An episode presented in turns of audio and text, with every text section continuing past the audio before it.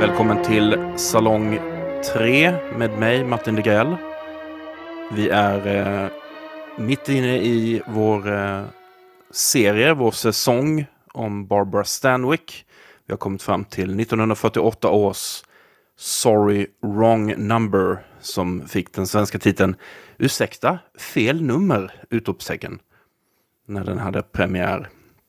Det här är ett exempel på Stanwyck eh, i film noir-genren.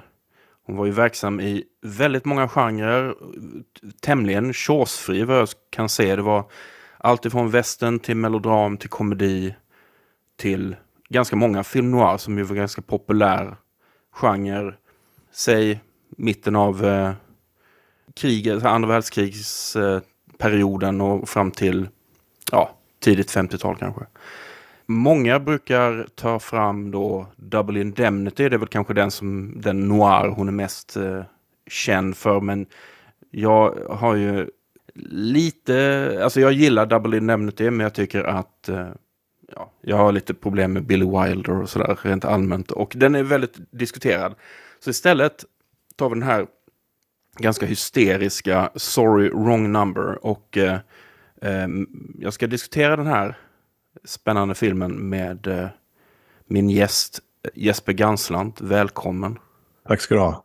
Det här är en ganska hysterisk eh, film kan, eh, som man kanske inte blir jätteförvånad om man vet att den utgår, eller den är baserad på en radiopjäs.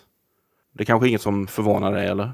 Nej, det gör det inte. Eh, eller jag kan ju se att den passar som radiopjäs också i och med att mycket av den utspelar sig på telefon och i olika flashbacks på flashbacks. Men det kan vi återkomma till, för det tycker jag är jätteintressant som berättargrepp. Det är ju, det är ju något som nästan fallit i glömska, i alla fall i amerikansk film. Liksom. Ja. Men, men eh, absolut, det känns som den passar på radio. Ja, och sen just det här att det utspelar sig ganska mycket i ett och samma rum, eller liksom en miljö. så. Exakt. Men, och de nämner ju radion också. De, det, liksom, det är nästan en meta-referens ju, för att de säger att det där samtalet som hon då hör i starten, som, eh, där, som är liksom starten på hela plotten, är ju något som någon säger att men det kanske bara var några skådespelare som övade för radion. Det hände. Mm. Eh, Barbara Stanwyck, är det någon som du har någon sån här har du någon relation till henne som, eh, som tittare? Eller någon sån här, för hon, är, hon var ju en enorm filmstjärna på sin tid, men det känns som att hon kanske idag så pratar vi inte om henne så hemskt mycket. Nej, jag har ingen jättestark eh, relation till henne. Jag vet ju vem hon är och så, men jag har liksom ingen... Jag har ju sett Double Indemnity någon gång för länge sedan. Men jag undrar, vilken är hennes mest kända film då? Det kan vara den. Det kan vara det. Ja. Och sen har hon, alltså, hon har gjort, hon gjorde jättemycket. Hon hade en jättelång karriär. Eh, och som jag sa inledningsvis så var hon ju väldigt så öppen inför att hon, hon, var väldigt så, hon tog alla jobb hon fick nästan känns det som.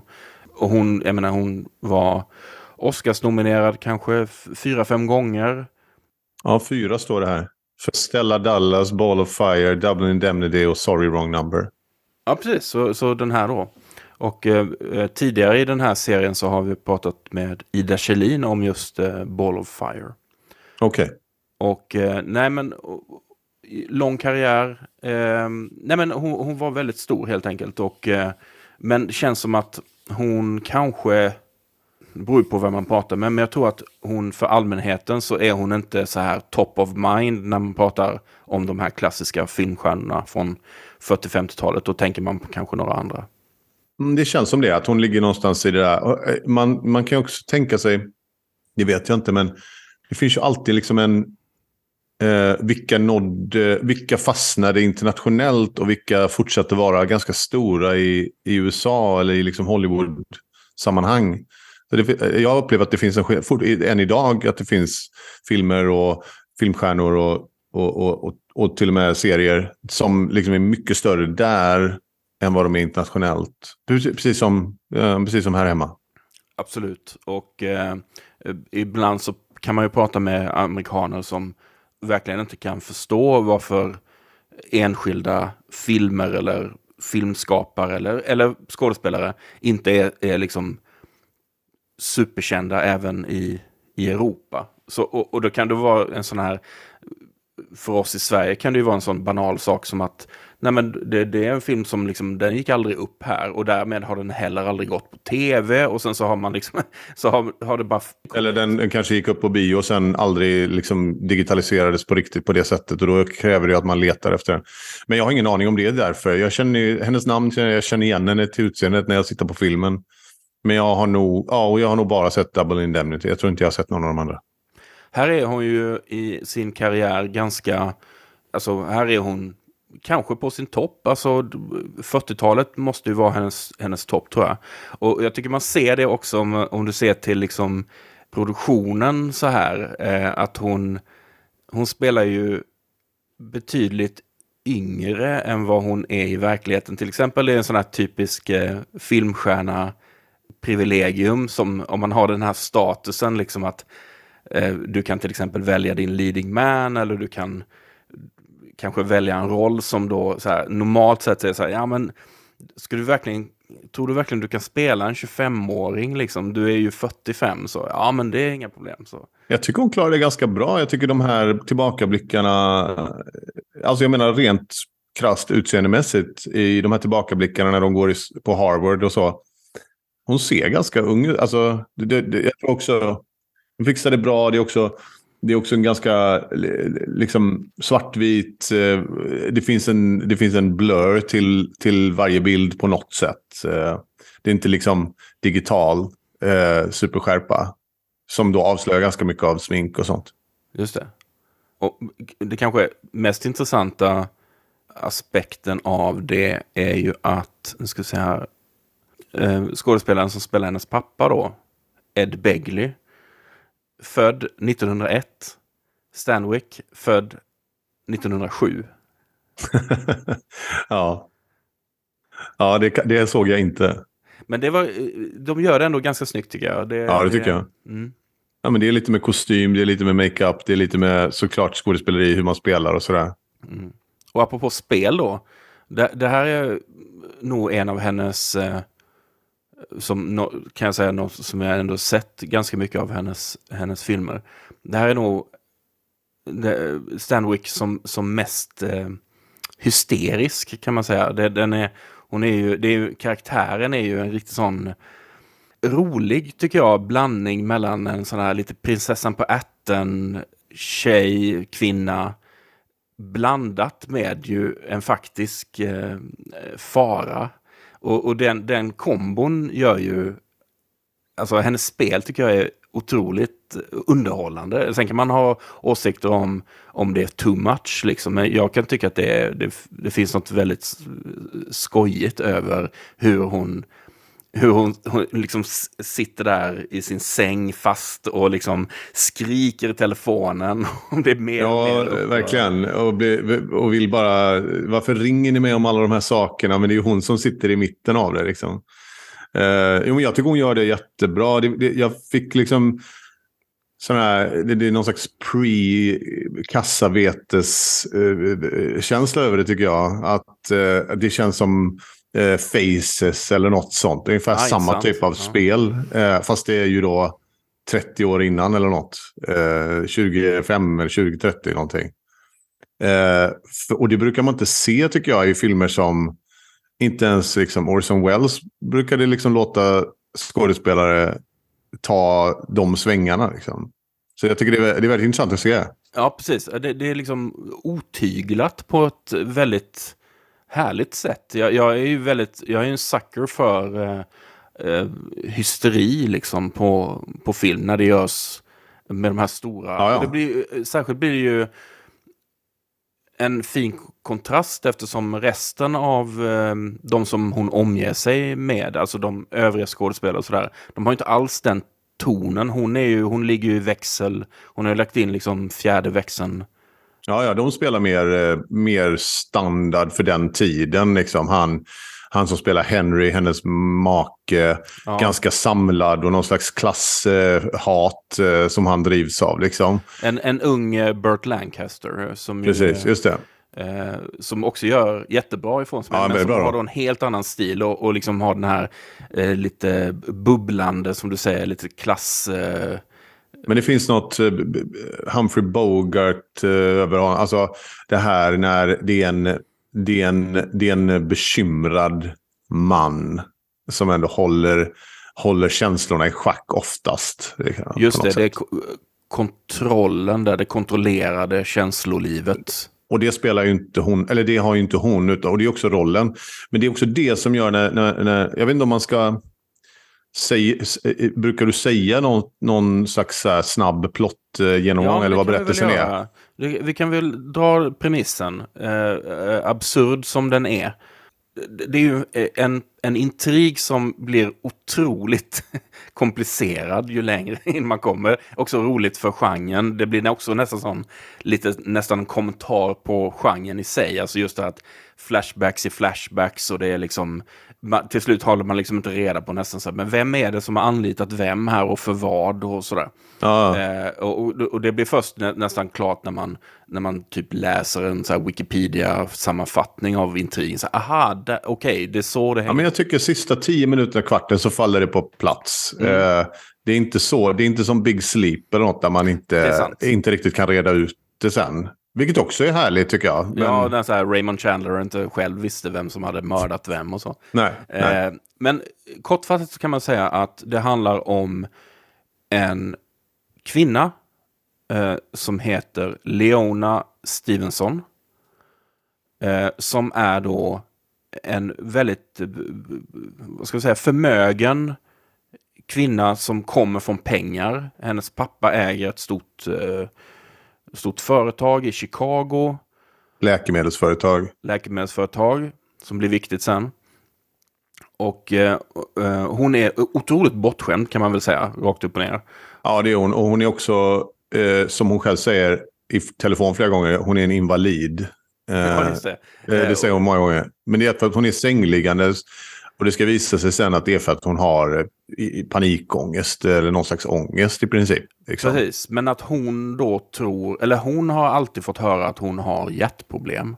Ja. Eller hur? Så att det är någon sorts blandning mellan att hon eh, inte simulerar, men att hon har på något sätt, det är liksom någon sorts Det är en tidig skildring av utbrändhet kan man säga. Ja, och, men utan att man har den typen av språkbruk för det. Liksom. Nej, inte alls. Eh, men det, detta har lett till att hon har blivit någon sorts, lite prinsessa på ärten-figur där hon inte riktigt... Hon använder sin eh, upplevda sjukdom då som någon sorts eh, krycka också, att få igenom sin vilja, om det så är mot hennes pappa eller mot hennes make då, som, då, som vi säger spelas av Burt Lancaster och som hon genast ser till att han får ett jobb i familjens företag och därmed blir han... Liksom Ja, hon har nästan forcerat ett giftermål med honom. Ja. Eh, tryckt det på honom för att han har inga pengar och det har hon. Om han gifter sig med henne så får han ett, eh, ett executive jobb på pappans eh, eh, läkemedelsföretag. Och han känner sig mer och mer fångad av det. Han kommer inte ur det. Och så börjar det med att hon ligger i sängen och ska, försöker ringa maken Henry som inte svarar. Och plötsligt då så är det sån här telefonväxel, Eh, 40-tal, som vi också är, ser eh, de damerna som sitter i växeln. Och så plötsligt kopplas hon in på ett annat samtal där hon hör två män prata om att, eh, ganska vardagligt pratar om att de, eh, en av dem som heter inte George. Eh, eh en heter George, den andra vet man inte vad den heter. De pratar om att de ska mörda en kvinna. Eh, och att de ska göra det när tåget passerar förbi över bron. Så att det, om hon skriker. Det är liksom premissen. Hello, Mr. Stevenson, please. I want to speak to Mr. Henry Stevenson. Oh, George, speaking. Hello, who is this? What number am I I got calling? your message, George. Everything okay for tonight? Everything's okay. Our client says the Excuse me, what's going on here? I'm using this Okay, wire. it's Still 11.15, George? 11.15 is right. You got it all straight now, I hope. Yeah, I think so. At 11 o'clock, the private patrolman goes around to the bar on 2nd Avenue for a beer. Then I get in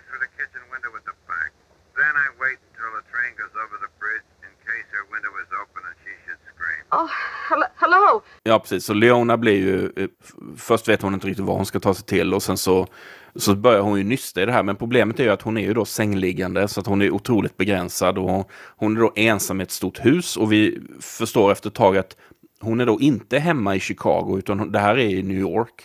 där hon tillfälligt är med sin man då. Så hon bor då i ett hus som hon knappt känner till så mycket av. Och det är helt tomt. Det är inga, alla tjänstefolk har, för, tjänstefolket har gått hem för dagen. Det är sent på kvällen. Och hon börjar rota i detta. Liksom, så här, hur, det är någonting som har hänt eller kommer att hända. Och detta kommer ju det här med att hon är sängliggande och sådär. Vi, förstår ju då att hon kan inte gå riktigt av någon anledning. Och vi ser lite detaljer. Vi ser att det står en rullstol i ett hörn av rummet och så vidare. Så man, man får de här pö om pö så kommer det de här liksom. Och mycket genom då flashbacks eh, får vi då reda på liksom eh, i princip de senaste, vad kan det vara, 15-20 åren av hennes liv. Liksom, att, ja, ungefär så. Hon talar ju tur och ordning med lite olika människor. Hon pratar med mannens sekreterare om vad han har gjort under dagen. Om hon kan hitta honom. Han har haft besök av någon yngre kvinna. Då blir hon misstänksam och till slut får hon reda på att det är eh, Sally Hunt eh, som var, var ihop med hennes blivande man innan de gifte sig. Hon i princip stal honom då. Men, men det visar sig när hon får tag i Sally att hon egentligen bara försöker... Hon är gift med en åklagare som på något sätt är på väg att snärja Henry. Och det blir konstigare och konstigare. Någonstans får man väl säga att det är ju liksom... Jag vet inte, det är ju rätt många turer. Men, men Henry är ju, är ju, är ju skurken eh, på något sätt. Och... Någon sorts eh, extremt motvillig skurk får man väl säga. Ja, och så, och, ja precis. Man, man börjar få sympati för honom. Man får ju sympati för honom. Lite grann skulle jag säga. Det där är ju liksom premissen så att säga. Att hon, hon blir mer och mer uppjagad över det här. Och, mm. och eh, spoiler alert då, så, så utvecklas ju det här till att till slut trillar ju poletten ner hos henne och hon förstår. Är det kanske så att det är hon som ska mördas? Ja, att samtalet hon hörde var angående henne själv. Jag skulle säga att jag, det anade man ju ganska tidigt. Ja. Eh, men, men det är ju inga problem. För att det hade ju kunnat vara så att de vände på det. Men jag, jag tyckte mig känna ganska tidigt att det är nog, det är nog henne. Och det finns en bro där bak, bakom henne genom fönstret där tåget passerar ibland och så. Men det, det är snyggt gjort liksom. Det finns ju en, en så här ödesmättad inledning. Vi får den, den här eh, informationen som lyder så här. In the tangled networks of a great city The telephone is the unseen link between a million lives. It is the servant of our common needs, the confidant of our inmost secrets. Life and happiness wait upon its ring, and horror, and loneliness, and death. ja, den är, ganska, den är ganska dramatisk. Den är otroligt så här lite sleaze, lite tabloid, eh, ödesmättat från allra första början. Men den har också lite samma ton som, som så här, eh, Flash Gordon och sen sedermera Star Wars. När den här förtexten som liksom sätter hela premissen. Då. Eh, det här är också långt innan det. Ju. Men eh, intressant tycker jag att se. Jag fick direkt upp de, de referenserna. Ja, intressant. Det här med, eh, om vi bara pratar så här, genren i genren, det vill säga den här protagonist fast i ett rum slash eh, hus slash byggnad. Vad, vad, vad, vad, tycker du om den typen av eh, filmer? Liksom man är fast i en miljö liksom. Alltså det beror på hur de är utförda. Men, men min, när, jag var, när jag var yngre och såg Hitchcock med, med mina föräldrar. Och vi plöjde massa filmer då var alltid min favorit eh, Fönster mot gården eller Rear Window. Eh, och jag, det, det, är ju såklart att den här, den här känns ju väldigt lik. Alltså den, den, det är väl kanske den mest relevanta referensen jag kan komma på. Eh, där, där det är ett, ett mord som är på väg att hända. I Rear Window är det ju inte honom själv primärt, utan han ser ju någonting över gården när han sitter med brutet ben. Mm. Som han tänker att det här är nog ett mord. Det är ett mord, ja. Vilket det ju faktiskt är. Eh, men det är ju fler, lång bit in i filmen som det är, man tvivlar på det. Och sen vänds det mot honom och eh, Grace Kelly, eller? Mm. Ja. Men här är det ju att det är riktat med, men det är väldigt likt tycker jag. Eh, i, I den typen av eh, spänning och eh, tension som det skapar. Att någon sitter fast i sitt rum och försöker på något sätt greppa en mordgåta som troligtvis kommer vändas mot... Det, det är ju det är ju ett effektivt eh, grepp. Men när det kommer till andra filmer där, där folk är fast i en miljö. Mm, jag tycker sällan att det funkar så bra som här och i, i Fönster mot gården. Just det här att man har de har liksom begränsade möjligheter att röra på sig. De har begränsade möjligheter att kontakta omvärlden. Hon har ju då, i det här fallet, hon har ju sin telefon. Och det här är ju på tiden då, som vi sa tidigare, att liksom, det är ju telefonister, det är ju telefonväxeln som... Mm. Eh, så att vad hon gör först är ju att inte ringa polisen. Utan hon, hon försöker ju då via telefonväxeln liksom så här, ja men jag hörde precis ett annat samtal här, vad var det för någonting? Och kan Ja, du... jag vill spåra det samtalet. så, hon- så hon tar ju genast lite initiativ att lösa det liksom på egen hand. Eh, och det får man ju också förklaring till kanske varför hon... Eh, det finns något intressant där med eh, när hon väl kommer i kontakt med polisen. Då är det ju ungefär som man kan förvänta sig att nej, men de lyssnar inte på henne. Liksom. Det är ju ingen som tar det riktigt på allvar. Eh, när, när hon säger att men jag har hört någonting typiskt så här, polisen att säga, ja men hej lady, du kan ju inte rapportera att någonting som inte har hänt ännu, typ.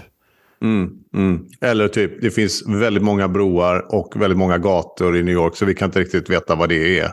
Och säger han också ganska, ganska mörk bild av att han säger det, det är många människor som mördas varje natt. Så vi, kan inte, vi vill stoppa alla men det kan vi inte. det är liksom som att släpp det bara. Men sen är det ju också så att det finns ju någonting i vad som jag tycker är så, så intressant med den här karaktären, då, att protagonisten, är ju att vi ska ju verkligen så här, och vi, och vi blir ju engagerade i hennes öde. Men samtidigt så är hon ju, hon är ju en jävligt jobbig typ. Det märks ju hur hon, i hur hon behandlar telefonisterna till exempel. Det, det märks ju i alla hennes alla flashbacks. Hon är ju ett svin liksom. Eh, otroligt bortskämd, behandlar sin, sin man väldigt illa måste jag säga. Så att man börjar... Han försöker ju nå fram till henne i, i de här flashbacksen och, och vilja frigöra sig från pappan som styr allting och att de ska flytta till en egen lägenhet och så. Hon vill ju inte det. Hon vill ju Nej, bara hon, hon ha... avfärdar det totalt. Det, Hon vill bara kontrollera honom och, och allt. Mm. Ja, så det är ju så. Men, det är, det, men man, man känner ju ändå inte att hon förtjänar att bli mördad för arvet. Eh, Det gör man ju inte. Men, men det är klart att hon, det är en komplicerad eh, karaktär. Liksom. Ja, och jag gillar det. Jag gillar att Ja, jag det, det hör ju lite grann till genren då att det är ju komplicerade huvudpersoner ofta. Det är inte den här typen av, vad ska vi säga, eh, och- och- och- om man då jämför med eh, Rear Window, där är, det, där är ju den skillnaden att eh, där är ju Jimmy Stewart är ju Jimmy Stewart. Liksom. Det finns ju ingenting, finns ju inget negativt med honom, det finns ju ingenting som man kan tänka sig att, eh, ja men oh vilken osympatisk typ det där är, eller Nej, han är ju, han är ju, han är, ju- han är ju, en- ja, men han är ju en hjälte på något sätt. Liksom. Mm. Och det är väl därför jag börjar tänka på Cassavetes också. Att det är, som, det är mer komplexa, Mm. Neurotiska karaktärer. precis. Och det känns ju ganska modigt. med, upp, med uppenbara svagheter och... Men var inte det en ganska stor del av noir? Jo, eh, rörelsen. Att eh, det var mörkare, mer komplexa karaktärer. jo som, och, sen, och antihjältar och Ja. ja, komplicerade typer. som också skildras visuellt på ett mörkare sätt. Liksom. Jag funderar på det, kan man tänka sig en remake av den här? Och hur skulle den se ut då? Jag menar, nu har vi då mobiler och så vidare och internet och allting sånt där. Då hade man ju fått liksom på något sätt, nej och nej, wifi-signalen är paj. eller- Alltså, det har, det har säkert gjorts. Eh, utan, men nu, och nu när vi bryter ner den så inser jag att den amerikanska indiefilmen jag gjorde för några år sedan har ju ganska mycket beröringspunkter faktiskt. Eh, för Daniel Radcliffe spelar en, en eh, pilot i ett flygplan, ett litet flygplan som flyger från Mexiko till Texas.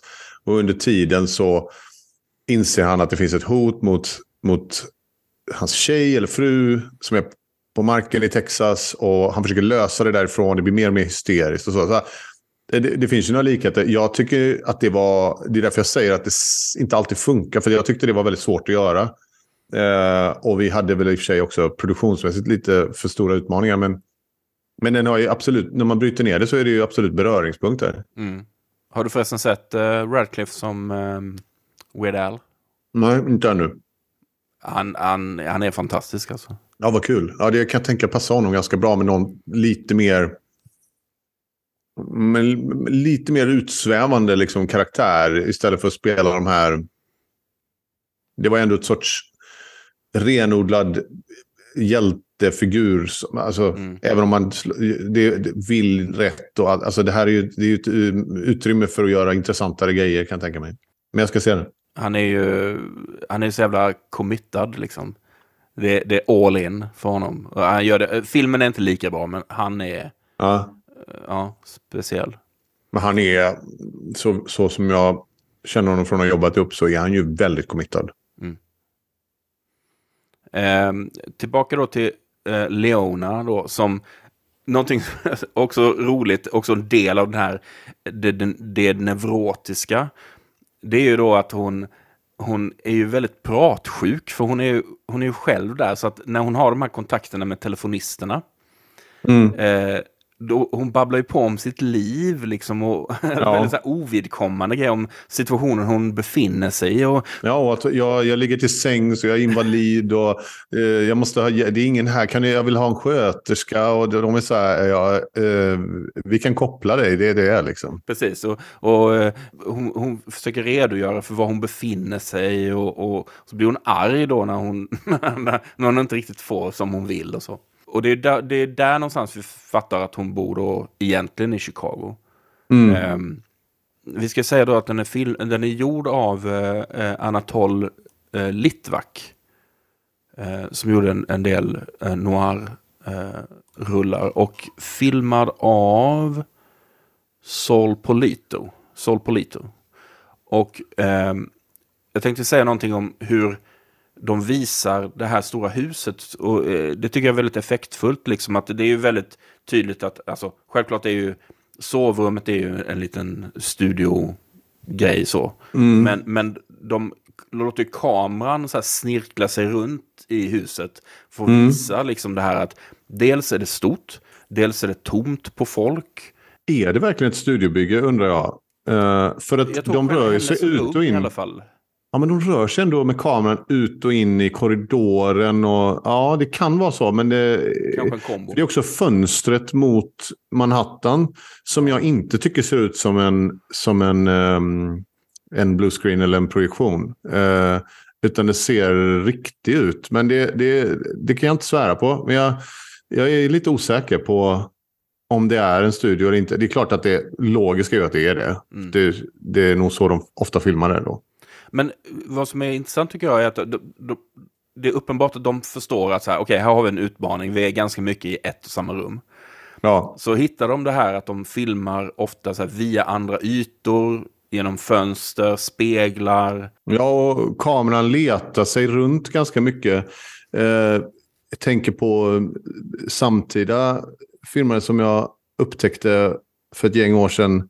Max Ophuls. Mm. Som gjorde den typen av eh, rundtagande. Han gör det ännu mer. Men här, jag kan, jag kan se att det är, att det är relaterat. Eh, de här långa åkningarna som söker sig runt och hittar fokus på en person eller på en sak och sen rör sig vidare och så. Ganska aktivt öga på, på, på dramat, kan man säga. Och det är ju ett sätt också att berätta med bild och inte med ord om karaktärer och om hennes historia och vilken typ av samhällsklass hon befinner sig i och eh, ja, mycket sånt. Ja, men den söker sig ibland ut till att visa den här bron och ibland är det foton av dem när de var lyckligt par och sen samtidigt hör man henne prata och sådär. Leona har ju då minst två saker mot sig. Då. Hon är ju kvinna, så hon blir inte tagen på allvar då. Eh, och hon är då omvittnat bortskämd, så det blir lite sådär eh, ropa efter vargen situation. Men som du var inne på tidigare så, så får hon ju till slut tag på eh, sin mans, hon får tag på sin man men hon får tag på hans sekreterare. Mm. Eh, och för övrigt en väldigt rolig scen när hennes, den här sekreteraren sitter, och, sitter i en bingohall och blir väldigt irriterad över att hon får Ja. telefonsamtal. ja, det är en bra scen. Och då kommer den första flashbacken och det är ju då som sekreteraren berättar. Så det sekreteraren berättar och det blir flashback. Om dagen och så får man se dagen när hennes man Henry fick besök av en blondin som man inte vet vem det är då. Nej, men man, man, det antyds ju direkt då att är det här en affär av något slag? Men så visar det sig då att eh, det är ju inte det. Nej, precis. Än så länge så, så ser vi då Leona, hon, man, man förstår att okej, hon kan ta sig ur sängen, liksom, men hon, hon tar sig för hjärtat, för hon, det är uppenbart att det är någonting som är fel med henne. Sen så blir det ju eh, eh, lite rörigt, för, eller det, vi får en, en flashback till, tillbaka till college-tiden då. Ja, men när den är slut. Ja, så här är det ju, tror jag. Att hon ringer sekreteraren som sitter på en bingohall. Och sen, det, som en, det finns flera intressanta aspekter. Och det är att när sekreteraren väl svarar så är vi... I, i, I modern tid så klipper man ju mellan telefon, eller ja, nästan alltid i film så klipper man ju mellan telefoner Men här stannar man ofta med den som pratar i telefon och hör, hör knappt rösten från, från Leona då. Utan man, hör, man bara hör sekreterarens sida. Och sen får man en flashback till dagen och sen kommer man tillbaka till henne och sen, sen klipper över till Leona när hon, när hon har lagt på. Och då får vi en flashback till som är från henne, från hennes studietid i Harvard. Eh, det är ju ganska strukturerat på något sätt. Och det är, inte, det är inga små flashbacks, det är inga bilder som flashar till. Jag nästan, måste nästan kalla det återblickar mer, för det är inga flashar, det är liksom hela sekvenser. Det är långa sekvenser. Och det är det som är lite coolt med det, för att det, det är lite ovanligt numera att man gör så. Det, det, det, och det, det intressanta kommer sen. Jag vet inte om du ville berätta vidare om liksom, vilken ordning saker händer. Men när hon väl får tag på doktorn tycker jag det blir som mest intressant. Ja, just det. Men det kan vi återkomma till. Ehm, men när vi ser den här tillbakablicken då till college-tiden, då ser vi att, ja men aha, här är Leona uppe och rör på sig. Hon är inte uppenbart sjuk då. Nej, nej, just det. Eh, och redan här får vi ju då väldigt tydligt reda på att hon är väldigt bortskämd. Hon är van att få det hon vill ha. Hon, hon pekar på någonting och så får hon det. Och hon får först nobben av Henry då, när, vid någon dans. Eh, vilket gör, gör henne nästan bara mer intresserad då. Så till slut får hon ju sin vilja igenom. Och här har vi någon, den här klassituationen. då. Att Henry kommer från enkla förhållanden. Eh, Leona då otroligt eh, rika förhållanden. Och det är en intressant dynamik för att Sally då försöker ju avvärja den här relationen, inte minst för att hon är då förälskad själv i, i Henry. Men Leona då, när hon har bestämt sig för någonting så, så vill hon ha det liksom. Och då, Som hon, och då brukar hon få det, säger hon själv. Ja. Men det är också ett intressant berättargrepp för att hon får nobben efter eh, föreslagit att han ska köra hennes nya dyra europeiska bil. Och sen går han iväg. Sen är det nästan ett direkt klipp till att de sitter i bilen. Som måste vara senare, så vi får inte se när han ändrade sig. Ehm, Nej, på något, sätt, på något sätt blir det... Vi bara fattar att så här, förr eller senare så får hon det hon vill. ja, hon, hon kommer inte ge sig.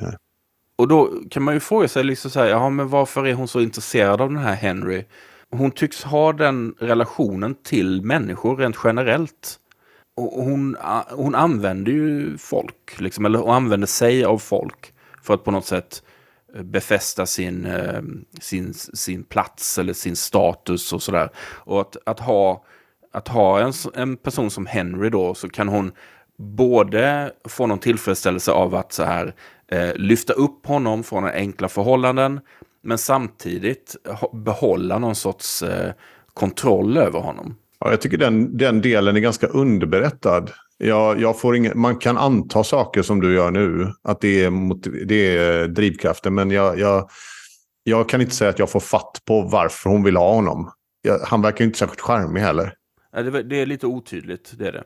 Ja, alltså det är som att de har valt att det bara är så. Eh, de påstår det och då är det så. Eh, men, men för pappan vill ju inte att de ska gifta sig med honom och då, är det ju, då får hon ju också ett litet eh, panikångestanfall när, när han, pappan säger att eh, eh, det, du borde hitta någon som passar dig bättre och eh, vem, honom kan vi inte lita på. Och sen när hon får det här anfallet så blir pappan rädd och så är det klippt till att de gifter sig. Ja, precis. jo, men hon, hon beter sig lite grann som sån trotsålders barn, med, även med pappan. Får vi reda på ja, hennes mamma får... Ja, mamma dog ju när hon föddes i princip av, av sitt hjärtproblem. Liksom. Ja, ja.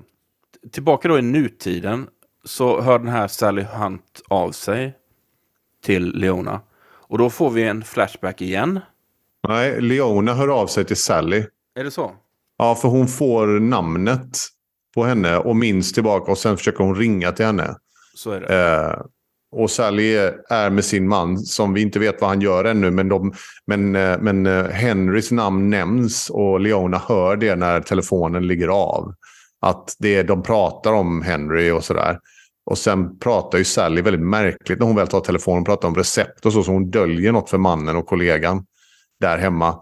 Och sen går hon ut för att köpa öl till dem. Men istället ringer till, till Leona för att berätta vad hon vet. Och då får vi en flashback igen. Eh, som utspelar sig då för fem veckor sedan. Eh, och det är då Sally som berättar. Och det här tycker jag är, det här är en, tycker jag, är en väldigt intressant, mystisk, spännande sekvens med... För här är det, vi vet inte alls vad, vad det är som händer. Sally berättar hur hennes man då är åklagare och har liksom antytt på något sätt att Henry är inblandad i något skumt. Sally, blir nyfiken, hon börjar rota. Hon spanar på sin egen make då. Och hans kollegor. De tar en bil, kör långt ut på Staten Island. Ri- Riktigt ute i, på vischan. Mm. På en övergiven strand där. Mm. Och det är ett mystiskt hus och det är en okänd man som, som lämnar med båt. Och det, alltså det, det är väldigt märkligt och hon så här får gömma sig bakom någon så här strandad båt och spana på de här männen som gör mystiska saker. Man får lite så här agentkänsla nästan över det hela. Jag tyckte den var, jag tyckte den var härligt tät, den, den Mm. sekvensen. Ja, jag håller med. Den var ju, den var ju också väldigt Hitchcock liksom, i, i, på något sätt. Mm. Uh, hur, hur hon, den här blonda Sally, följer efter dem och gömmer sig bakom pelare och båt. Liksom någon, någon upptagen båt och sådär. Uh, och ser då dem gå in i först ett hus, sen i ett annat hus. Och så kommer den här, den här mannen med, med, med båt och en, en uh, portfölj som också är viktig sen. Men hon vet ju inte riktigt Sally vad det är som har hänt. Hon är bara utgår ifrån med rätta att eh, åklagare och polis är ute efter Henry på något sätt och allt det här har med honom att göra. Och hon, ja, det är väl på grund av någon slags kvarvarande kärlek som hon gör det här. Eh, det finns ju ingen annan anledning. Hon har ju precis fortfarande någon sorts soft spot för honom. Ja, lite för stor kan man tycka.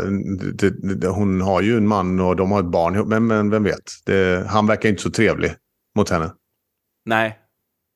Överhuvudtaget så är det ju... Folk är ju inte så trevliga mot varandra i den här Nej. filmen. Nej, eh, alltså med undantag för Sally då skulle jag säga. Ja. Hon är väl den, den som är mest eh, liksom godhjärtad på något sätt. Ska- Vi kan väl hoppa fram lite grann till eh, eh, den berättarmässigt mest intressanta kanske, det som du kom in på det tidigare, när Leona till slut får tag på eh, sin läkare. Det är någonting med att hon är, hon är ensam och vill... Det är, något, det är något ganska praktiskt, banalt. Det har ingenting med fallet att göra egentligen. Utan hon vill ha... Hon är ensam och behöver hjälp, tror jag. Så hon, hon, hon är ju i New York, får vi reda på, för att behandlas av en specialläkare. Och så får hon tag i honom. Han är på någon dejt. Ja, det är också väldigt roligt, eh, roligt scen. Ja, ja, precis. Med en vacker kvinna. Och så kommer det någon så här. Eh, det är telefon till dig och hon, dejten blir lite arg och sur. Och så går han och pratar med Leona i telefon och säger att vi kan väl ta det här imorgon. Och du har ju fått brevet som jag skickade och sådär. Så kan vi ta och prata om den här behandlingen. Och hon har inte fått något brev. Så hon kräver svar av honom. Vad är det för brev och vad stod det i det? Och han säger jag gav det till din man och så blir det misstänksamt igen. Och, i, och då, får vi en, då får vi en flashback. Till samtal då mellan läkaren och Henry. Ja, precis. Där, där det visar sig att hon inte alls är fysiskt sjuk utan mentalt eh, eh, sjuk. Då, eh, som gör att hon eh, mår så här.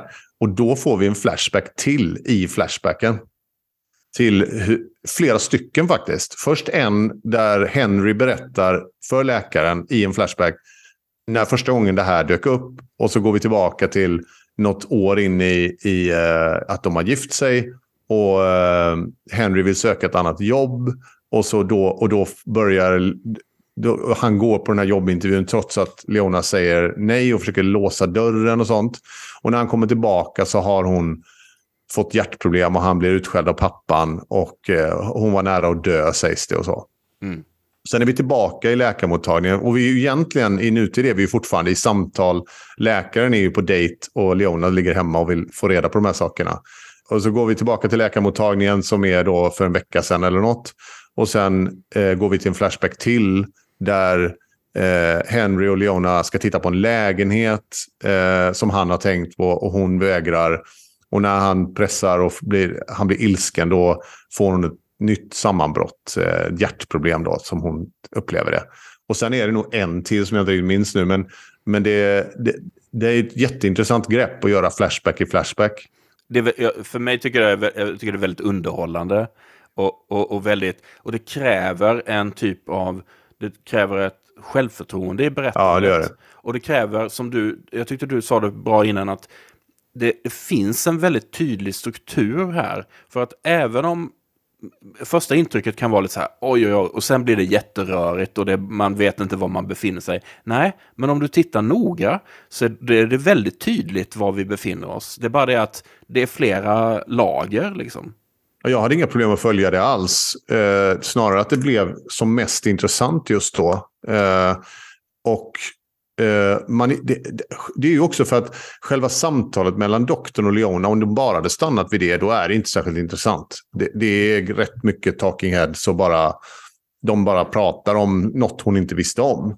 Men nu får vi ju en fördjupning i varje karaktär i princip. Och allting. Och det är någonstans här som man börjar känna att alla runt Leona, trots att hon är då så bortskämd och vill ha allt hon... Det hon vill ha vill hon ha direkt och hon tänker inte ta ett nej. Så är ju alla på något sätt försöker ju kontrollera henne. Mm. Det är som att hon är, hon är ju på grund av sitt tillstånd ganska omsnärjd av en pappa och en man och en doktor och så vidare som ingen liksom egentligen eh, tala med henne om och, och kommer överens om saker. Sen, hon gör ju sina misstag, men det, det är en, där tycker jag jag får mest sympati för henne, att hon sitter i ett nät. Just det. För samtidigt som alla eh, på något sätt eh, puffar upp henne liksom och, och, och, och väldigt försiktiga kring henne och ingen får säga fel sak för då får hon ett utbrott och sånt där.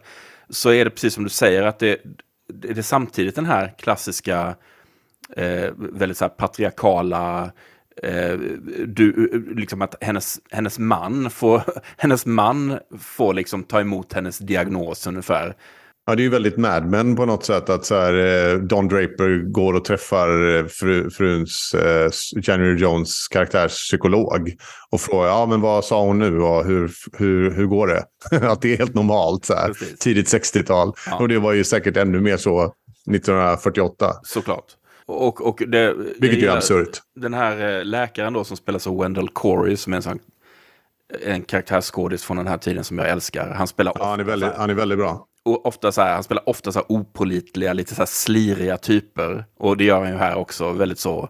ehm, och, så här finns det ju någon sorts så här gaslighting eh, situation. Och han, men han i, vad ska jag säga, den första, första nivån Flashback då när han samtalar med Henry. Då säger han ju att så här, det här är 100% inbildning. Eh, hon är helt psykosomatisk, hon har inget, det finns inget fel på henne. Och eh, eh, Henry blir ju, han blir ju arg av detta, han, blir ju, han reagerar ju med ilska då. Men läkaren säger ju att mentally she's very sick. Mm. mm. Nej, men jag tycker inte att han är så sleazy i den här. Eh, jag menar vad- som jag menar- läkare Vad så... jag menar är att skådisen, som vi vet är ju skådisars persona och sådär, alltså de signalerar någonting. Så Wendell Corey i det här läget signalerar opolitlighet. Alltså har man sett honom så har man sett honom som gangster och man har sett honom som kanske korrupt polis och sådana här saker. Just det. Ja, men Man- jag kan man, se det. Man förstår att det här är en person vi inte riktigt kan lita på liksom. Nej, han har ju pratat med, han har inte pratat direkt med henne, men man förstår ju att han har velat prata med henne direkt och behandla henne. Så någonstans är han ju, sköter han ju ändå eh, under, efter tidens typ regler för eh, hur man ska ja, men, bete sig med en patient och så vidare. Så, men han är ju också till viss del lite kluven hur han ska hantera det. För att om hennes man inte har gett henne brevet, vad betyder det? Alltså han, han är på väg att dra sig in i någonting ganska privat. Som om jag upplever att han försöker hålla sig ifrån. Men han ger ju henne beskedet och säger vi hörs imorgon. Men det kommer ju inte hända. Nej. För nu är vi då tillbaka i nuet och nu är ju Leona helt knäckt över, över dessa svek och, och lögner om henne och så vidare. Mm. Ehm, och då, då får hon ju ett telefonsamtal från eh, någon som presenterar sig som eh, Waldo Evans. Mm. Som ringer efter Henry. Som har ringt flera gånger. Ja, precis. Och han ber, det här är en väldigt rolig situation, när, eller rolig scen, när han ber henne, där, hon är liksom mest hysterisk här kan man säga. Och han ber henne att ta ett väldigt specifikt meddelande, som Ja. är så otroligt detaljerat, eh, till Henry. Och hon, hon lyssnar ju inte ens, utan hon bara ah, hon får ett utbrott där. Och han fortsätter bara läsa upp det här. My name is Evans, Waldo Evans. I'm very sorry if I've annoyed you, but there are certain names and addresses that are important, very important, for Mr. Stevenson to know. So if you'll be good enough to take the following message. What are you talking about? I can't take any messages now. If you'll please tell Mr. Stevenson that the house at 20 Dunstan Terrace Has been burned down. I burned it down. Also, please tell Mr. Stevenson that I do not believe it was Mr. Morano, the name is spelled M O R A N O, who betrayed us to the police, as Mr. Morano has already been arrested. So there's no necessity for the money now. Morano? Who's Morano? Thirdly, Will you please tell Mr. Stevenson that I escaped and am now at the Manhattan address? However, I do not expect to be here after midnight. If he wishes to find me, he may call the number Bowery 2 1000. and now I believe that's all. If you'll be so good as to read it back to me. Read it back to you? Are you insane? Ja, och då får vi en flashback till från när Leona kräver att få veta vad det, är, vad det är de har hållit på med. Och då får vi ett, ett, en serie av flashbacks och en, en sekvens tillbaka till hur, ja, helt enkelt, han är en kemist på pappans företag och Henry kommer och, och befriendar honom helt enkelt. Och har en plan för hur de ska kunna förskingra ja, dyra råvaror som de gör läkemedel av för att sälja på svarta marknaden i princip. Precis, och det gör de sen. ke- Kemikalier av olika slag som Ja. de eh, håller på med. Och den här Waldo verkar ju vara en ganska godtrogen typ som är så här, han är, och han är, han är ju inte alls liksom inne på att så här, ja men jag är gärna skurk här, utan han, blir, han får ju bli liksom övertalad då av, av, av Henry då. Han blir ju så att säga bearbetad av Henry under en period, förstår man ju. Ja, och sen gör de det här. Och vi, vet ju, vi vet ju inte riktigt varför Henry gör detta. Alltså om, om det är så att han... Man får ju lite antydningar naturligtvis till att han vill ju bli mer självständig och kanske kunna kapa banden då till den här familjen. Men för att göra det så behöver han väl pengar va? Helt- Det är ganska tydligt att det är anledningen. Han, han behöver skapa sig en egen typ av förmögenhet för att kunna ja, men, göra sig fri från eh, att vara styrd av eh, Leona och hennes pappa. Så det, det, det tycker jag de berättar ganska väl i, i med doktor-flashbackarna. Hur, hur fast han är i det. Att det enda han kan göra i princip det är att skilja sig utan att få något. Eh, och det vill han ju inte för att han har vant sig vid det här finare, dyrare livet. Utan han vill ju Eh, egentligen bli supportad av Leona och kanske av pappan också. Att slå, slå sig fri och gå en egen bana. Nu när han har på CVt att han har varit vice president där på eh, Cotterall Pharmaceuticals.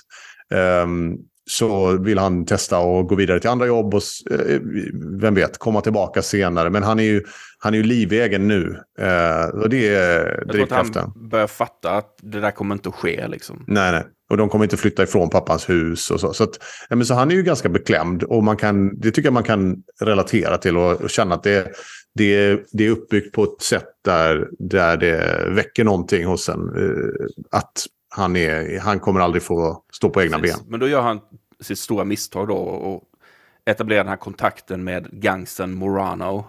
Mm. Som han då säljer de här kemikalierna till. Och naturligtvis så leder det till att han får höga skulder. till- Jag vet inte hur han får de här höga Nej, så är det. Nej, jag tror att, jag tror att de, de, de delar det på tre, det de, det de drar in. Så det är Henry Morano och eh, Waldo Evans. Och sen pågår det ett år ungefär. Sen, förflytt, sen ska Waldo förflyttas till, till New Jersey kanske. Eh, och Waldo är orolig för att de är honom på spåren. Men Henry övertygar honom om att det här är bättre för oss. För då kan vi säga till Morano att vi inte längre kan göra det här. Och att de kan fortsätta på egen hand utan att Morano och gangsten vet om det. Så att de delar det 50-50 istället. Eh, och det, det är ju en sorts girighet snarare som leder dem till eh, att eh, han får skulder för att när Morano väl får reda på det här, och det är ju då slutet på hela eh, resan, så säger han att det finns något council eller någon slags board eh, som eh, Ja, men det, det måste ju vara maffian helt enkelt. Maffian, ja precis. De säger att eh, vi har förlorat så mycket intäkter på att ni, ni alltså, gick en egen väg så du skyldig oss 200 000 dollar. Och det har inte han. Eh, men då tycker Morano att du har ju det i arvet om din fru går bort och hon är väl Precis. sjuk. Det finns en livsförsäkring liksom. Då börjar man ju se att ah, ja, det är ju hon som... ha- Han har någonstans gått med på att eh, Leona ska mördas så att han får ett arv. Eh, och det är ju ganska hemskt ju. Ja, och vi förstår där att Henry då i ett svagt ögonblick i princip går med på den planen. Mm. Och att han ångrar sig, men då är det för sent liksom. Ja, han ångrar sig precis på slutet kan man väl säga. För att han har ju ändå tänkt åka iväg. Alltså när, när Leona och Henry slutligen pratar med varandra i nutid så står han ju och ska hoppa på ett tåg till Boston. Jag kan bara anta att det är för att, eh, för att han ska vara iväg när det händer. Men sen ändrar han sig och säger, ja, jag vet inte om vi är där nu, men slutet är ju att Leona konfronterar honom när, hon väl fått, när han väl ringer om att vill du, ha mig, vill du ha mig mördad och så. Det är någon i huset har vi också sett. Ja, det är en väldigt elegant, det är en elegant så här åkning från, det måste vara någon sorts kranåkning eller någonting från Leo, Leonas rum utomhus och ned för fasaden. Ja, Det är därför jag tror att det är, på, alltså att det är ett riktigt hus. För det, det är en del kameragrejer de gör som jag tror inte de hade kunnat göra om inte det var en loca- on location. Och sen så är det en skugga som närmar sig huset, ett öppet köksfönster som någon har lämnat öppet då. Mm. Så en skugga tar sig in där. Ja, precis. Vi ser handskar, vi ser inte mördarens ansikte. Eh, och i det här läget är ju liksom Leona i upplösningstillstånd. Hon, hon fick ju ett nummer av Waldo, men så, som går till... Så ringer hon det och så säger- går det till City Morgue. Ja, och, och Waldo säger ju flera... Det här, jag har två frågor som är så här logiska. Jag vet inte om du kan svara på det. här. Det ena är det eh, att han har tre meddelanden. Waldo Evans har tre meddelanden till Henry som hon ska skriva ner. Och det första är att eh, huset har brunnit ner där de brukade mötas ute på Staten Island. Det andra är att Morano har åkt fast så det finns ingen anledning att betala, att betala skulden längre. Eh, och nummer tre är att senare kommer jag finnas på det här numret. Vilket då leder till bårhuset. Mm. Och be- det, min fråga är så här. Betyder det att han kommer dö? Eller varför ger han det numret? Jag tror eventuellt att det är så att han kanske tar livet av sig. Ja, Okej, för det måste ju nästan vara något sånt För morbid. han kan inte leva med eh, den här eh, skulden. nej. Liksom. Okej, men då kan man inte nå honom heller. Men ja, ja, då kommer han vara där i alla fall. Det, det är ju en väldigt så eh, Ja. noiraktig eh, Ja, precis. Så när hon väl ringer det så kommer hon till, jag är min man där, Henry Stevenson. Exakt. Och eh, då säger de, nej det finns ingen här som kan svara för du har kommit till bårhuset. Och då blir hon ju totalt Ja. liksom, flippad. Men så ringer, så ringer okej så det var, det, var det, det var den frågan. Sen har jag en fråga till. och den är lite mer, den är mer, lite mer klafffelsaktig. Men nu när, jag tänker på det så är det så att när, när Sally spanar på sin man, den här sekvensen vi pratade om innan, så, kommer, så gömmer de sig i ett litet här, och sen så kommer den som vi sen ska be, få lära känna som Evans. Han kliver av en motorbåt och går in i det stora huset, tror jag att jag minns. Och då knackar någon eh, så här eh, clam digger, en ung kille som är på stranden på, på shacket. Och då går de ut och går in i det stora huset. Det är den sekvensen. Men senare när Waldo Evans berättar om det här. När han berättar om hur, hur de sen åkte dit med Morano och dem. För då, då kommer han in i huset och då är de redan där. Så jag var så här, men de gick ju in efter honom. Men vad är det för... Vad är det för vad, när är den sekvensen i ordningen den som Sally såg? För då, då är ju... Det måste vara en då, annan sekvens då. Ja, okej, det måste det vara. Men frågan är om den är efter eller innan. Den kanske är efter då. För åklagarmyndigheten är ju också på jakt efter allihopa. Eh, och på något sätt så har de väl gjort en... De måste ha gjort någon slags deal med, med Waldo Evans. För att de går in och pratar med honom och sen går igen. Och har med sig hans portfölj. Det kanske är något bevis eller något. Ja, den fick jag inte riktigt ihop. Det, det, det, alltså, timelinen på, men det kanske inte spelar så stor roll. There's someone in this house. Ut, utbrister ju hon då till slut. Hon, hon förstår att... För nu har hon ju lagt ihop två och två liksom. Ja, och då får ju Henry, då ångrar han sig och säger Ja, då, precis. Och då ringer ju telefonen och då är det Henry. Han Ja. befinner sig i New Haven på någon tågstation där. Och, och hon är ju i det här laget i upplösningstillstånd. Och, och han försöker bara så här, ta det lugnt och... eh, tills hon konfronterar honom med vad hon vet. Ja, och hon säger ju då att Morano är gripen.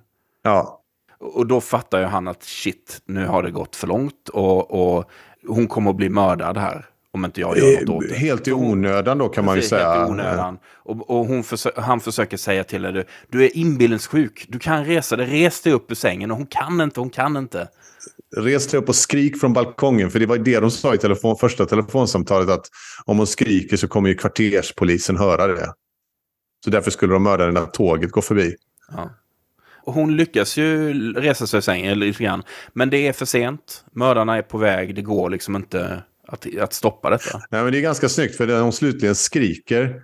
När mör, när mördaren, man ser mördarens skugga falla över henne. Då skriker hon ut eh, och precis då åker tåget förbi.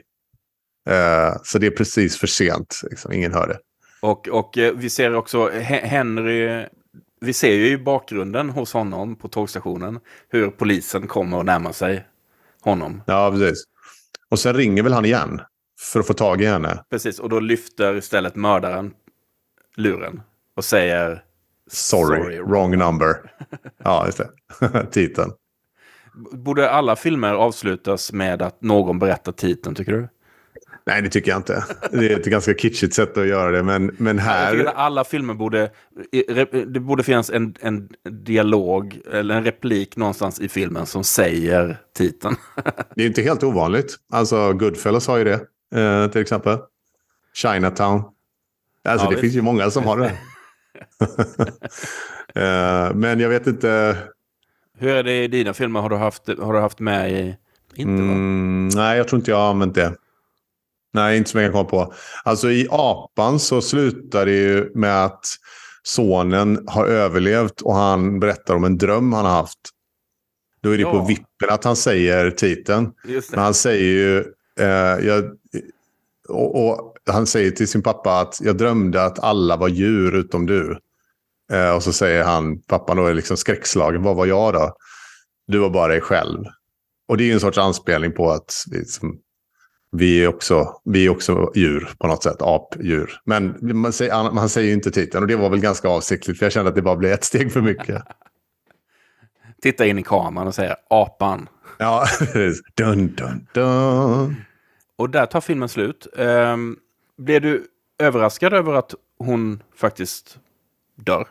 Ja, jag blev lite överraskad av det. Eh, jag vet inte riktigt vad jag förväntade mig skulle hända. Men ja, jag, jag trodde, det, det, det, blev ju en, det blev en annan typ av eh, grekisk tragedi av det. Eh, än vad jag trodde kanske. Det är möjligt att det var vanligare eh, i den noir-traditionen att det faktiskt slutade så. Eh, men det var ett tag sedan jag såg något sånt och blev lite förvånad över att det, att det var, det, det var liksom dömt från start. Jo, men Men ganska snyggt. det är ju väldigt mycket den genren på något sätt. Mm, mm. Ja, men jag tycker mig minnas det. Men som sagt, det var ett tag sedan eh, jag kollade på någonting från den perioden.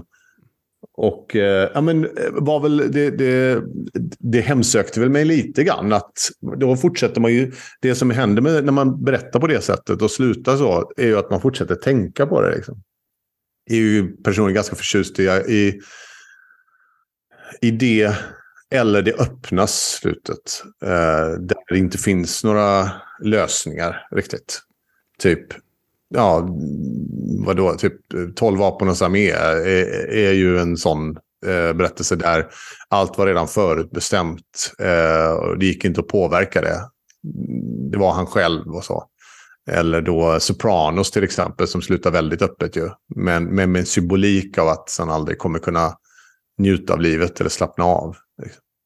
Så jag, jag, måste, jag tyckte om det. Hur tror du att den här filmen skulle slutat om den gjordes idag? Mm, Ja, givetvis med att hon överlevde och fick fast mördaren. Hon drar sin eh, AR-15 och så här blow him away. Ja, men kanske någon slags... Nej, men kanske någon slags... Eh, eh, du vet, jag tror hon hade kommit... Jag tror hon hade kommit upp på benen och att det hade blivit en jaktsekvens. Mm. Men det var ju skönt att slippa det. Eh, och eh, väldigt så... eh, True to form så stannar vi i rummet till slutet. Och jag, tycker, jag gillar det också att vi får liksom aldrig se mördaren. Vi får aldrig se mördarens ansikte. Det spelar liksom ingen roll. Det är bara någon sorts eh, namnlös ondska. Jag kan nästan inte se det. Alltså, jag, kan, jag- tycker det är roligt att tänka att det pitchas. Liksom, som, och sen kommer mördaren på slutet och mannen är på telefon. Och sen så dör hon. För tåget. eh, Okej. Slut. Och sen, slu, nej det är slut där.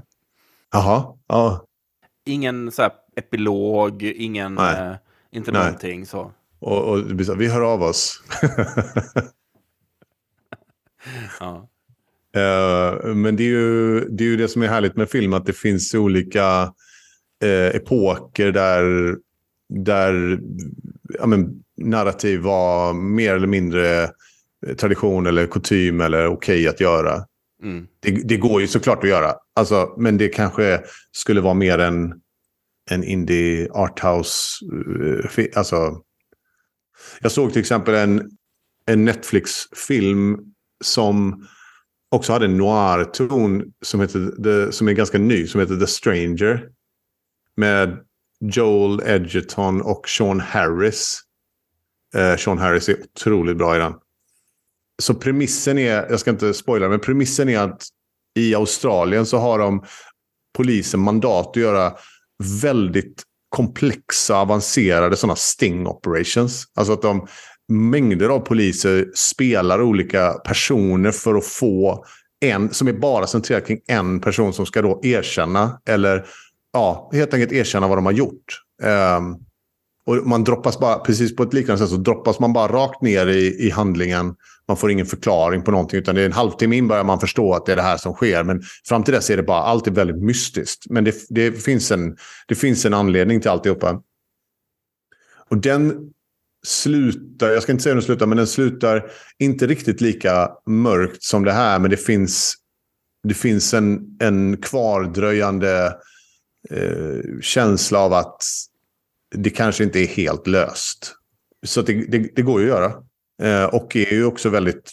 Alltså jag skulle säga att den filmen är eh, en av de bättre jag har sett i år. Eh, så att det, det är ju absolut något som, något som lever tycker jag. Sen så, det, det, jag tycker inte det gifter sig så väl med den lite hysteriska så här, kvinnor på gränsen till nervsammanbrott-tonen. Eh, så, så jag blir också lite tagen av att det, eh, det känns kanske om man ska vara hård så kanske det är en lite enkel lösning på det här. Att eh, Det det är ett sätt att avsluta det. Eh, Men eh, det var inget jag tänkte aktivt. Det är nog mer nu som, jag, som det slår mig. Att det, det, man ser inte det komma och det behöver inte vara dåligt. Men jag, jag, den hade kanske kunnat sluta på andra sätt.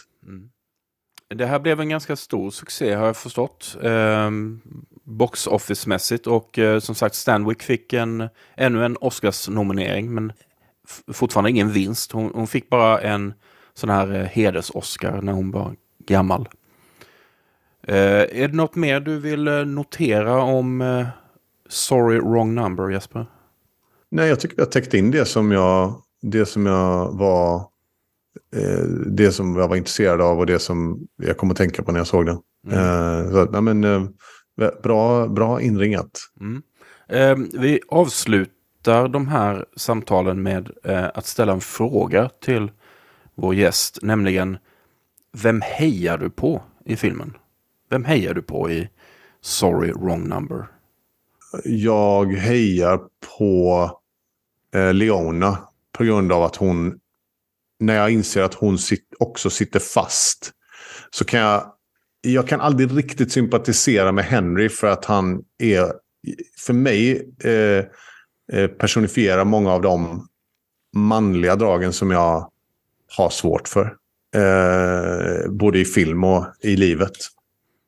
Jag tycker om Sally också, men hon är ju en, hon är ju en väldigt supporting karaktär. Hon är en funktionsroll väldigt mycket.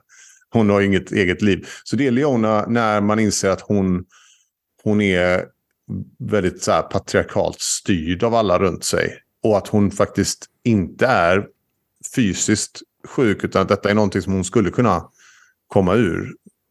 Så jag hejar på henne. Ja, bilden av henne blir ju mer komplex ändå. Mm. Eh, ju längre filmen går. Jag, jag, jag är lite inne på Sally. Men sen så ömmar jag lite för Waldo. Särskilt om man då antyder då att han slutändan så, så kanske han tar livet av sig för att han kan inte leva med det här. Och han verkar ändå vara så här en schysst kemist som bara blir indragen i, i detta. Så att jag, jag... Ja och nej skulle jag säga. Jag vill, jag vill ändå tillägga med Waldo att det är ganska många, han har ganska många chanser att säga nej till Henry. Ja, det har du rätt i. Och det gör att man lite, han ville ändå ha, han var ju hästintresserad, han ville ha en, en hästgård i England där han var ifrån. Och det drev honom till att göra det. Så att den, den, Leona har i och för sig dominerat Henry lite grann, eller ganska mycket. Jag vet inte om jag... Jag, jag kan inte riktigt känna att jag lastar henne för mycket. Det, det är såklart inte schysst. Men det är någonting i deras relation som ändå är skevt från start. Han är ju också en väldigt oskön person redan från första. Så varför hon vill ha honom, det vet jag inte. Det, det får jag ingen grepp om ändå. Men så är det ibland med kärleken. Men så att, eh, jag, tycker även Waldo är sympatisk, men, men det går inte hela vägen på grund av att han faktiskt skulle kunna ha sagt nej och när han insåg att Henry var skum. Det är sant. Jag tror jag, då säger jag nog Sally ändå. Mm. Ja, men det är väl bra. Jag tycker också att hon... Eh, man hade ju önskat att hon kanske... Hennes man verkar inte vara så bra. Sådär. Nej, man önskar ju henne eh, något bättre. Ja. ja. Hon har en fin son. Mm. Men, men, men eh, ja, det är ungefär där det slutar. eh, och sluta göra också det här avsnittet nu. Eh, Jesper, stort tack för att du ville vara med och snacka om Sorry Wrong Number nu på slutet så kanske man kan göra lite reklam för någonting. Vill du att folk ska gå och se, eller gå och se, att de ska se Snabba Cash på Netflix? Säsong två, precis utkommet. Ja, det kan man göra om man har Netflix. Det, den finns där. Um, uh, ja, men det tycker jag. Det är såklart kul. Vi har ju haft bra, det har ju varit bra publiksiffror eh, uh, och respons. Och uh, jag tycker att den slutar väldigt bra. Så jag tycker man ska se första och andra säsongen och ta sig till, till slutet av andra. Sen om det blir fler säsonger, det vet inte jag. Jag kommer inte göra det. Men för mig är det slut där, så jag tycker att det är värt resan. Uh, men ja, gör det om man vill. Tack så mycket Jesper. Tack ska du ha, det var ett nöje. Och vi säger hej då. Hej då.